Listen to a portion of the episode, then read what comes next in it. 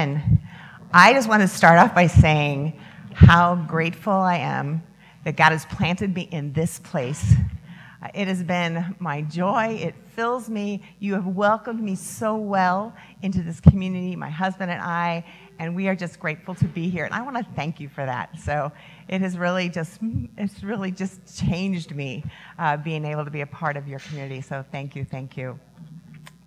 I want to start out with um, a little reflection on my, my young time. So when I was growing up, I, I come from a family, I have seven kids in my family, and um, I'll tell you that gifts and parties, and I was trying to think the other day, I said, I don't know that I remember having very few, if, if any, birthday parties. And the same with seven kids, you think we would remember that all the time.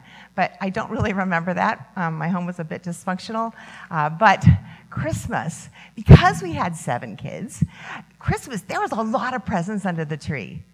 And it was pretty exciting because I was like, wow, there's so many presents. Well, seven kids, there would be a lot of presents. Um, but I was the kid, I'm the oldest, and so I was the kid who woke up about three o'clock in the morning, and I would go out and I would sit on the couch, turn on the lights, and just stare at the tree and the presents.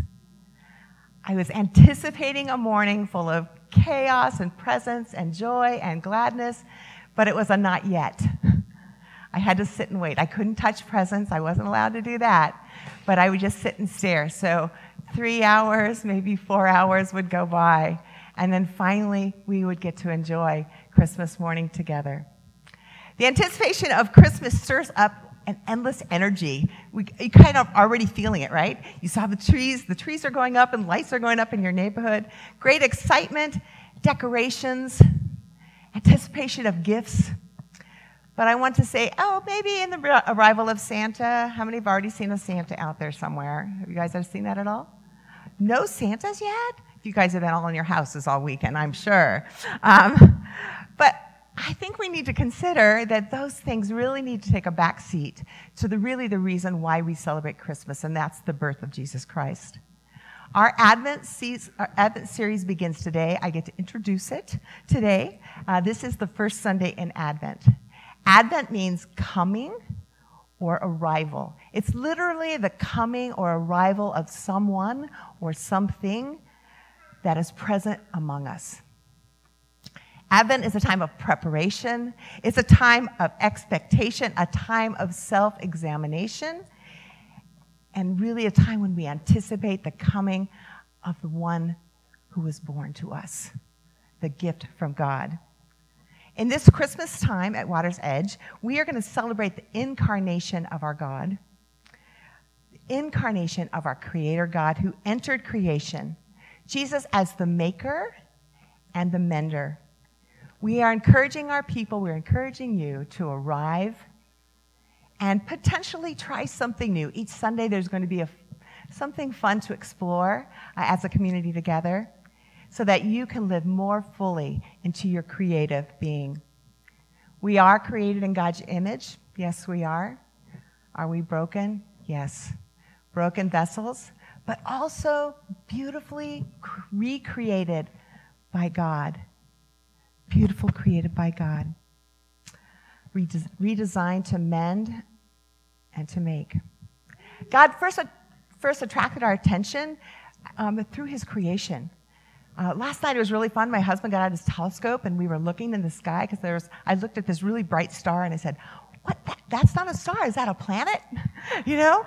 And he got in his telescope and certainly what we were seeing was Jupiter with its, with three moons. We could see three moons there. So we're looking at the planet with three moons. Like, oh, it was just such a cool moment. We see God in the seas. We are so blessed to be by the ocean and get to hear the water and watch the ocean and the waves crash. We see God there. We see God in the mountains when we take hikes. A good friend of mine, we used to speak about where we meet God best. And she, who's, we'll meet her later, she would always say, it's in nature. I just connect with God when I'm in nature. I see his creation, and that changes me. It blesses me. I'm encouraged. Our creative, creativity can be a form of meaningful prayer. So as we create, we can use that as a prayer to God. Our creativities are meant for us to connect to God and to connect to others. It might even be a way to connect with people that there is a divide, and maybe a divide that has increased uh, recently. I was already thinking of this, and I'll share that later, but um, how I might want to mend some divides um, that I experience. Is there someone close to you that seems distant right now? Maybe you'll be able to create something that will help mend that divide. And that would certainly be our prayer for you. Wouldn't that be a great way to celebrate the incarnation? So today, we begin this season of Advent. We are going to start at the beginning. We're going to start at the beginning when the Creator entered creation. So we're going to read John 1 1, verses 1 to 5. Do I got a slide on that one? There it is. So would you read this with me? I like participation here. All right. In the beginning was the Word, and the Word was with God, and the Word was God. He was in the beginning with God. All things were made through him, and without him was not anything made that was made. In him was life, and the life was the light of men. The light shines in the darkness, and the darkness has not overcome it. And the world was made through him, and the world did not know him.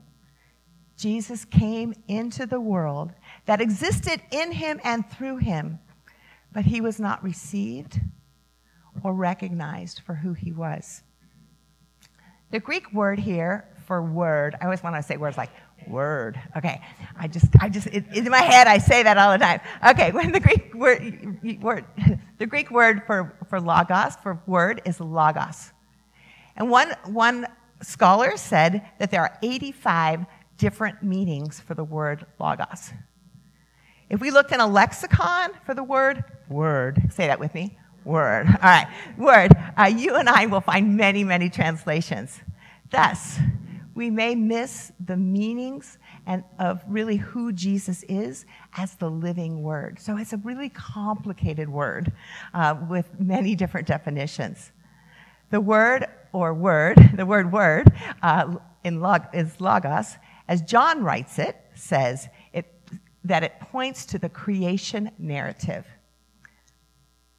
In the Greek Septuagint in Genesis 1:28, it says, "And God said, God worded, God logos, be fruitful, care, cultivate, create.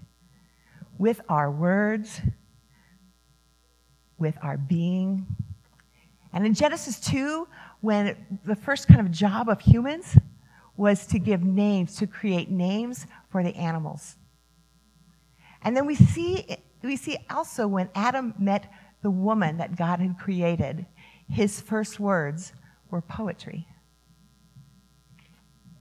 Words communicate love. Amazing creations begin with the words we speak. Consider the greatest creations started with words. Consider the, the black or dark blue sky. Imagine if we put some bright luminaries in there. Can you see it? Can you see that picture, the dark sky? You can see it. How about if you have this dark blue and on it you paint you some splashes of green and above it you have light blue with some powdery white. Can you see that? Can you see that picture from my words? All words, all goodness. Years ago, I had a teacher, a fifth grade teacher. Her name was Mrs. Ferguson. Um, this woman was, uh, she, spoke some really fun things to me. So uh, as my fifth grade teacher, um, she invited me to come share with her and after, after school and help her, help her in her class. So I would do chalkboards, I'd clean tables, I'd grade papers, I'd do whatever she wanted me to do after class. I went there most days of the week after school for two hours. I would be there from three to five and staying there helping my teacher. Often she would take me home, drive me home, and occasionally we'd even stop for ice creams at Thrifty on the way home. Uh, I would just say chocolate malted crunch rocks, right? That's, that's the flavor there. And she would, she would drive me home. But the thing that uh, I, I, always think back on this, I never really talked about what was going on in my home because my home was a pretty big mess at that time. But um, what she did is she gave me a place of safety.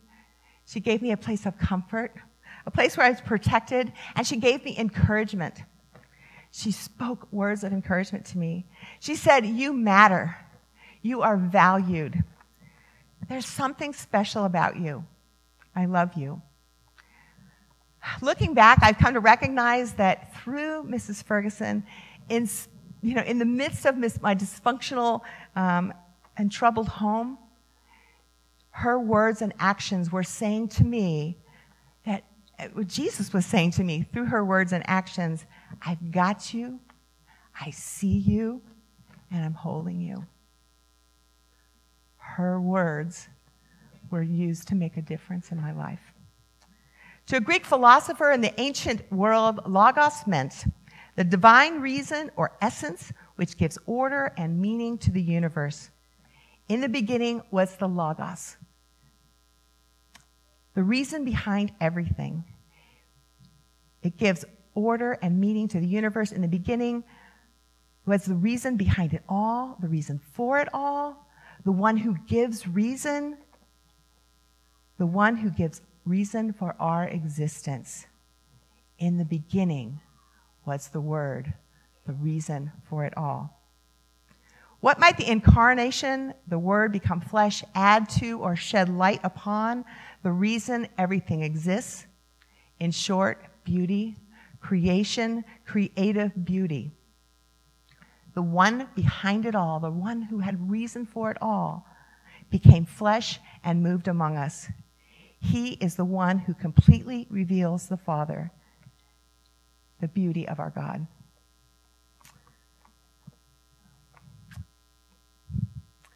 We see God. We understand God more because we know Jesus. In Jesus, we see the creative gentleness of God as Christ frees a woman caught in adultery by some more religious, yet more oppressive than she. After writing in the sand, Jesus says, Whoever is, does not have any sins, let him cast the first stone.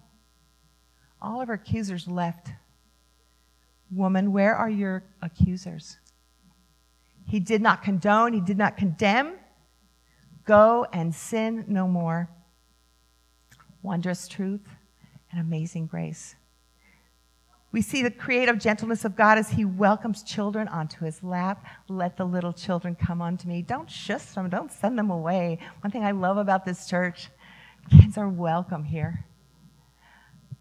We see the gentleness of God. We see the compassion of God as Jesus grasped the leprous man with his healing touch. If you will, you can make me clean, Jesus. Jesus reaches out and he touches the leper. He touches the leper.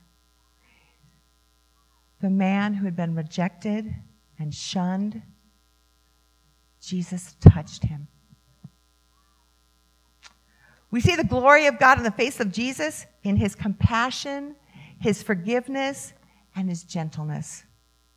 Teaching come alive. Teaching come alive when the teacher speaks in allegories of gritty soils, in parables of overflowing vineyards. And yes, the saving cross of Christ recreates us. I just love, I just love those words. The saving grace of Christ recreates us. We, you, I am new creations in Christ. The reason for the word and the beauty of the word. The Creator became part of His creation. Jesus recreates us for creative purposes. This truth is the miracle of Christmas. This truth is the miracle of Christmas, and it's more gracious than tre- trees filled with presents or a jolly fat man.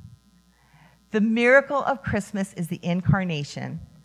All of Christianity celebrates the child born and the son given to us during this season.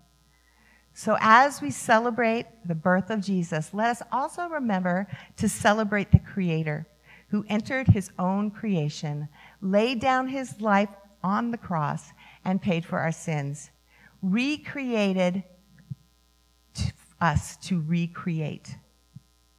beauty, goodness, and truth. This morning, we'll have the opportunity to create. Being creative, or this act of creativity, allows us to take our faith out of our head and into our hands. When we create, we, we can worship our God who loves the world and sanctified it by entering it himself. Creativity can orient our thoughts towards the praise of our Creator. When we create, we form, we mold, we craft, we write, we open ourselves up to these three truths. One is that we are created by a master artist. Everything in the universe speaks to that creativity and that artistry.